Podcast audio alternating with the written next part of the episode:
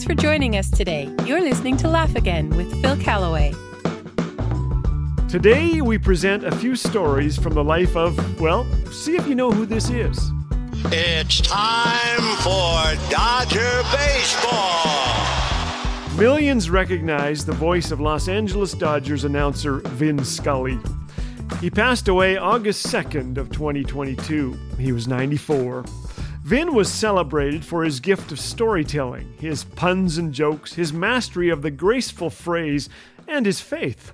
For 67 summers, he welcomed listeners to pull up a chair as he brought their imaginations to life during Dodgers baseball games. He was there in 1974 when Hank Aaron broke Babe Ruth's record. What a marvelous moment for the country and the world, he said.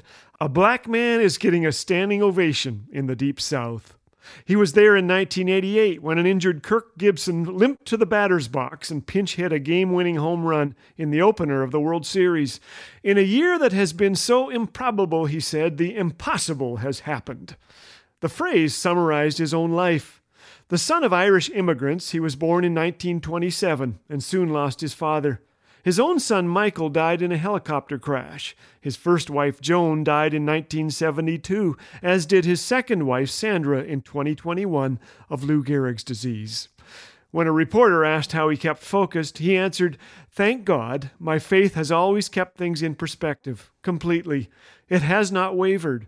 I've had some pain in my life, but faith is the one thing that makes me keep going. You appreciate what you've been given. He liked to tell of his minister who made him laugh. I said to him one morning, How are you? He said, uh, Well, I could be taller. in his first year of grammar school in New York, a nun whacked his knuckles with a ruler if he used his left hand. His mother found out and had a doctor write a letter. If you force this boy to write right handed, it could very well cause him to stutter. The nun put the ruler away, and Vin grew up left handed. He said, God only knows what I would have done if I had developed a stutter. His smooth voice became a backyard companion for millions. Vin loved it when fans said, You know, when I hear your voice, I think of summer nights with my dad in the backyard. Not all commentators are known for their humility, but Vin was. A particularly breezy political commentator had his people advise the Dodgers that he wanted to meet Scully.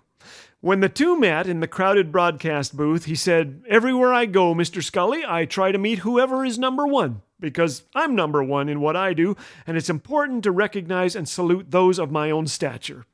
Well, then, said Scully, you'll want to meet Arthur here, who is our number one stage manager. And of course, Debbie, she's our number one makeup artist, and Don, our number one cameraman, who coincidentally is on camera number one. And in the row behind you, Antonio, our number one intern. well, this political commentator muttered, I gotta go, and left with his head hanging low. Vin once talked about heaven with a reporter. This isn't the only stop on the train, he said. There's one big one we're still waiting for. I think about that each week when I'm in line to receive communion. During his final sign off, Mr. Scully said, This is what I wish for you.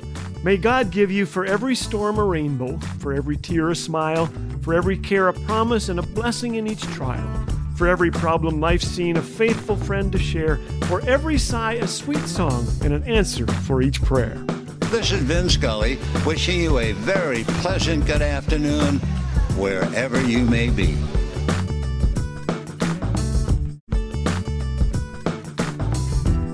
Here at Laugh Again, we're fueled by encouraging stories of God's work through this ministry. Ian wrote, This segment made me tear up with a smile. Thank you, Brother Phil, for making me laugh, especially while I'm at work delivering mail. To share your testimonial or to bless Laugh Again with a gift, call 1 844 663 2424 or visit laughagain.us. Laugh Again, truth bringing laughter to life.